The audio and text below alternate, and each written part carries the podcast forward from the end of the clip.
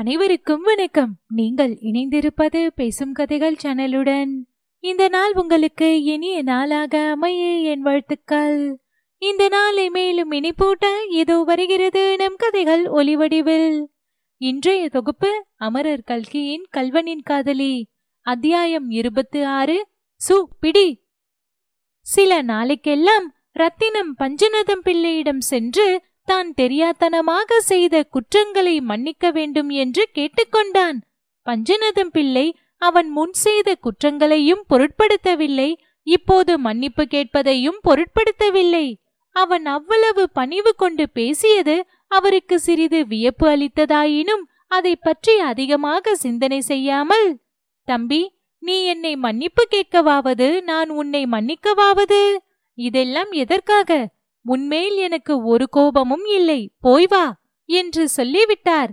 அவருடன் சிநேகம் செய்து கொண்டு அடிக்கடி அவர் வீட்டுக்கு வருவதற்கு சந்தர்ப்பம் ஏற்படுத்திக் கொள்ளும் நோக்கத்துடனே ரத்தினம் வந்தான்.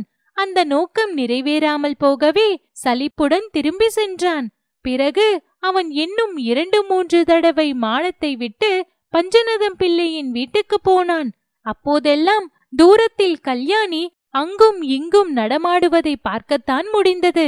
அவளுடைய அருகில் நெருங்கவோ அவளுடன் பேசவோ சௌகரியம் ஏற்படவில்லை. இதனால் அவனுடைய உள்ளத்தை எரித்துக் கொண்டிருந்த தீ இன்னும் கொழுந்துவிட்டு எரியத் தொடங்கியது. பஞ்சநதம் பிள்ளை காலம் சென்றபோது ரத்தினம் ஊரில் இல்லை. ஆனால் அவருடைய மரண செய்தி கேட்டதும் அவன் பரபரப்புடன் ஊருக்கு ஓடி வந்தான். பஞ்சநதம் பிள்ளை உயில் ஒன்றும் எழுதி வைக்காமல் இறந்திருந்தால் கல்யாணிக்கு பிற்காலம் அவருடைய சொத்துக்களுக்கெல்லாம் இவனே உரியவன். ஆகவே சொத்துக்களின் மேற்பார்வையை இப்போதே தான் எடுத்துக்கொள்ள வேண்டியதுதான். இதன் மூலம் கல்யாணியுடன் பேசி பழகுவதற்கும் அவசியம் ஏற்படும். இவ்வாறு தான் எதிர்பார்த்து கொண்டிருந்த சந்தர்ப்பம் எதிர்பாராத முறையில் வந்துவிட்டதாகவே அவன் கருதினான். தாமரை ஓடைக்கு வந்து விசாரித்து உயில் எழுதப்பட்டிருக்கும் விவரம் தெரிந்ததும் அவனுடைய உற்சாகம் வெகுவாக குறைந்தது. உயிலே பொய் உயில் போர்ஜரி செய்தது செல்லாதது என்றெல்லாம் வழக்காடலாமா என்று சிந்தனை செய்ய தொடங்கினான். ஆனாலும் இதை வெளியில் காட்டிக்கொள்ளாமல் கல்யாணியின் வீட்டுக்கு சென்று உத்தரக்கிரியைகளில் ஒத்தாசை செய்தான். கல்யாணியின் தகப்பனார் திருசிற்றம்பலம் பிள்ளைக்கு அவனுடைய பூர்வோத்தரம் ஒன்றும் தெரியாதபடியால் இறந்து போனவருக்கு முக்கியமான பந்துவாகவே அவனை கருதி எல்லா விஷயங்களிலும் அவனுடன் கலந்து யோசனை செய்ய தொடங்கினார். அவன் அபிப்பிராயப்படியே சகல காரியங்களும் செய்து வந்தார். கருமங்கள் எல்லாம் ஆனதும் நிலப்புலன்களில் சாகுபடியை பற்றி தீர்மானிக்க வேண்டி வந்தது. நிலங்களை பிரித்து பிரித்து குத்தகைக்கு விட்டுவிட வேண்டும் என்றும் அதற்கு ஏற்பாடுகள் தாம் செய்வதாகவும் ரத்தினம் பிள்ளை சொன்னார். திருச்சிற்றம்பலம் பிள்ளையும் இதற்கு சம்மதித்தார். அன்றிரவு சாப்பிடும்போது அவர் இந்த விஷயத்தை பற்றி பிரஸ்தாபித்தார். அது கல்யாணியின் காதில் விழுந்தது. அவள் உடனே அப்பா சாகுபடியெல்லாம் இத்தனை நாளாக நடந்து வந்தது போலவே இனிமேலும் நடக்க வேண்டும். மாறுதல் ஒன்றும் கூடாது என்று சொன்னாள். அதிகார தோரணையுடன் அவள் இவ்வாறு பேசியது திருச்சிற்றம்பலம் பிள்ளைக்கு அதிசயமாயிருந்தது சிறிது கோபத்தையும் உண்டு பண்ணியது.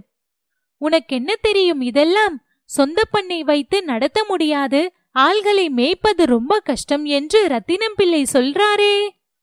அது யார் அது ரத்தினம் பிள்ளை? நம்முடைய வீட்டு காரியத்துக்கு அவர் என்ன யோசனை? என்றாள் கல்யாணி. திருச்சிற்றம்பலம் பிள்ளை திகைத்து போனார். ஆனாலும் அவர் சமாளித்துக் கொண்டு என்ன அப்படி தூக்கி எறிந்து பேசுகிறாய்? புலிப்பட்டி பிள்ளையேதான் சொல்கிறேன். இந்த ஊர் நெளிவு சுழிவு எல்லாம் அவருக்குத்தானே தெரியும். நான் ஊருக்கு புதிது நீயோ சிறுபெண் உலகமறியாதவள் உன்னால் என்ன முடியும்? என்று சொல்கையில் கல்யாணி குறுக்கிட்டு அப்பா இந்த யோசனையெல்லாம் உங்கள் பெண்ணை கிழமாப்பிள்ளைக்கு கல்யாணம் செய்து கொடுப்பதற்கு முன்னாலேயே உங்களுக்கு தோன்றியிருக்க வேண்டும் என்றாள் கல்யாணி. திருசிற்றம்பலம் பிள்ளையின் வாய் அடைத்து போய்விட்டது. கல்யாணியின் குணத்தில் ஏற்பட்டிருந்த மாறுதல் அவருக்கு அர்த்தமாகவே இல்லை. இந்த வீட்டில் கல்யாணிதான் சர்வ சுதந்திர எஜமானி தமக்கு ஒரு அதிகாரமும் இல்லை என்று அவருக்கு இரண்டொரு நாளில் சபஷ்டமாக தெரிந்து போகவே அவர் கோபித்துக் கொண்டு பூங்குளத்துக்கே போய்விட்டார். பிறகு கல்யாணியும் அவளுடைய வயதான அத்தை ஒருத்தியும் அந்த வீட்டில் வசித்து வந்தார்கள். காரியங்கள் எல்லாம் எப்போதும் போலவே நடந்து வந்தன. காரியஸ்தர்கள் குடிப்படைகள் எல்லோரையும் கல்யாணி அடிக்கடி வீட்டுக்கு தருவித்து நேரில் உத்தரவிட்டு வந்தாள். அவர்கள் எல்லோரும் பண்ணையாரின் எதிர்பாராத மரணத்தினால் என்ன விபரீதமான மாறுதல் ஏற்படுமோ என்று திகிலடைந்தவர்கள். இப்போது மிகவும் குதூகலத்துடன் தங்கள் வேலையை சரிவர செய்து வந்தார்கள். ரத்தினம் பிள்ளைக்கு இதெல்லாம் ஒன்றுமே பிடிக்கவில்லை. அவனுடைய உத்தேசங்கள் எல்லாம் தவறிப்போயே வந்தன. ஆனாலும் அவன் நிராசையடைந்து விடவில்லை.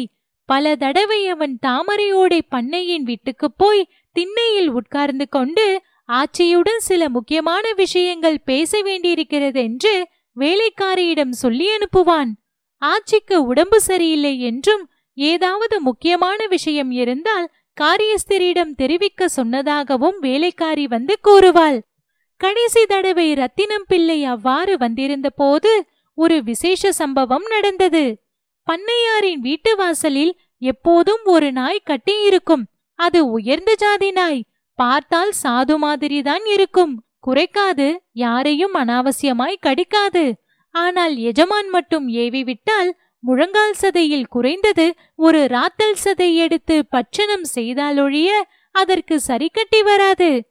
அந்த நாய் வீட்டின் முன்காலில் ஜன்னல் கம்பியில் அன்று சங்கிலியால் கட்டப்பட்டிருந்தது. ரத்தினம் பிள்ளை வாசல் அருகில் வந்ததும் அந்த ஜன்னலண்டை ஒரு பெண்ணின் கை தெரிந்தது. அது பொன்வலையில் அணிந்த அழகான கை. அந்த கை நாயை கட்டியிருந்த சங்கிலியை அவிழ்த்துவிட்டது. சு என்ற மெல்லிய சத்தமும் கேட்டது. அவ்வளவுதான். நாய் ஒரே ஒரு தடவை லொல் என்று குறைத்துவிட்டு வாய்ப்பேச்சில் அதிக நம்பிக்கை இல்லாத வீரனைப் போல் புலிப்பட்டி பிள்ளைவாலின் மேல் பாய்ந்தது. பிள்ளைவால் ஓடினார். நாயும் பின்தொடர்ந்தது. சீக்கிரத்தில் அவருடைய கால் சட்டையை அது பற்றிக் கொண்டது. ஒரே கடியில் சட்டையை கிழித்து சதையை கவ்வியது. பிள்ளைவாள் மும்மடங்கு வேகமாய் ஓடினார். நாயும் அவருடைய முழங்கால் சதையை ருசி பார்த்து கொண்டே தொடர்ந்து ஓடியது. அவரை தெருமுனை வரையில் கொண்டு போய் வழியனுப்பிய பிறகுதான் திரும்பி வந்தது. துரத்தப்பட்டு ஓடுகிறவனிடம் சாதாரணமாய் அனுதாபம் உண்டாவது கிடையாது. இது மனித சுபாவம். இந்த சுபாவத்தை ஒட்டி புலிப்பட்டி பிள்ளைவாள் நாயினால் துரத்தப்பட்டு ஓடிய போது வீதியில் நின்றவர்கள் பிள்ளைகள் பெரியவர்கள் கூட சிரித்தார்கள். சில துஷ்ட பிள்ளைகள் சு பிடி என்று நாயை உற்சாகப்படுத்தினார்கள். நாயின் பல்லினால் பிள்ளைவாளுக்கு காலிலே பொன்னும் ஊராருடைய சிரிப்பினால் அவருடைய உள்ளத்திலே பொன்னும் ஏற்பட்டன. கல்யாணியிடம் அவர் அளவில்லாத துவேஷம் கொண்டார். எப்படியும் அவளை பழிவாங்குவதென்று தீர்மானித்தார்.